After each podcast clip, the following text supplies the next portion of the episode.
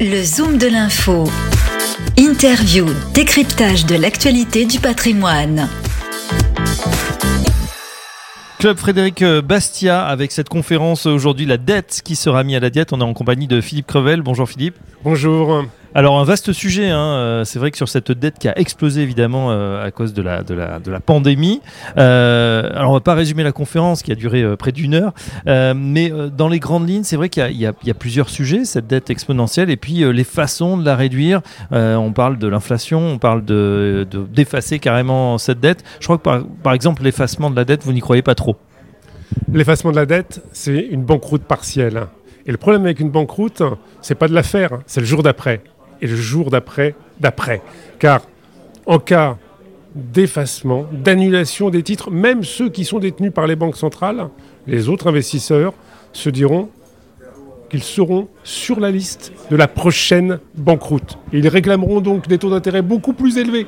Et les États qui auront encore besoin de s'endetter, car ils n'auront pas réglé leur problème de déficit par un coup de baguette magique, se retrouveront à payer beaucoup d'intérêts quand aujourd'hui ils n'en paient pas. Ce qu'ils auront gagné au capital avec l'effacement, ils le perdront au niveau des intérêts. Et il faut savoir que pour les États, ce qui compte, ce n'est pas le capital, parce que ça, ça roule, mais ce sont les intérêts qui sont dans le budget annuel de chacun d'entre eux. Et justement, aujourd'hui, euh, cette charge de la dette, elle est très faible, elle est même plus faible qu'il y a peut-être 10 ans ou 20 ans. La dette en France a été multipliée par plus de 2 en 25 ans, et le service de la dette, le paiement des intérêts, est plus faible. Aujourd'hui, il est 37 milliards d'euros quand il était près de 50 milliards d'euros il y a encore une dizaine d'années. Alors, autre euh, système euh, astucieux pour effacer cette dette, c'est laisser filer l'inflation. Est-ce qu'on peut le faire? L'inflation, ça ne se décrète pas. Ça arrive d'un coup, comme on la voit à l'heure actuelle. Elle surprend un peu tout le monde, elle peut disparaître d'un coup également. Donc c'est difficile à maîtriser. Elle peut surtout s'emballer. Et c'est bien le problème. On peut avoir aujourd'hui 5-6% d'inflation et se retrouver avec 40 ou 50% d'inflation d'un coup. Donc c'est toujours quelque chose de difficile à manier. Après, il est vrai que l'inflation érode le montant du capital à rembourser. Et donc c'est quelque chose qui est un instrument puissant de réduction on va dire, en valeur faciale du montant de la dette. Mais derrière, ça suppose également que les taux d'intérêt ne suivent pas l'inflation, parce que ce que je vais gagner toujours sur mon remboursement de capital, je risque de le payer très cher si les taux d'intérêt passent de 0% à 5, 6, 7, 8, 10, 12%. Donc il faudrait que les banques centrales compriment les taux d'intérêt.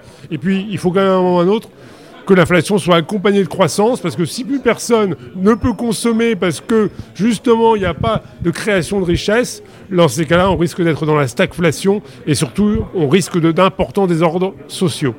Enfin, euh, dernière voie, bah, plus positive peut-être, le retour de la croissance avec cette transition énergétique, écologique euh, qui est en place. Est-ce que ça pourrait euh, être une solution aussi? La dernière grande vague d'endettement date de la Seconde Guerre mondiale on avait atteint des taux d'endettement assez comparables à ce qu'on connaît aujourd'hui.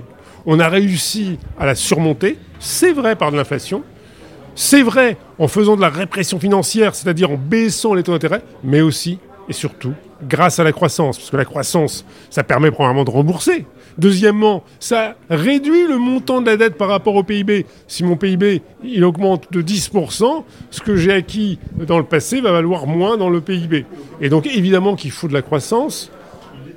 On peut espérer que le digital va permettre des gains de productivité et que la transition énergétique, même si dans un premier temps ça va coûter, il ne faut pas se mentir, mais que ça devrait permettre dans un deuxième temps d'être plus efficient et de mieux utiliser les ressources naturelles que l'on a et donc de dégager plus de croissance. Et donc évidemment, c'est la bonne voie, c'est le bon chemin, avec également, il faut quand même l'avouer, une rigueur budgétaire un peu plus forte, une maîtrise des dépenses publiques, ça pourrait peut-être aider aussi. C'est ce qu'on va se souhaiter. Merci Philippe Crevel. Je rappelle que vous êtes euh, fondateur de la société d'études et stratégies économiques Lorello Ecodata et dirigeant du Cercle de l'épargne. Merci. Au revoir. Le Zoom de l'info du patrimoine.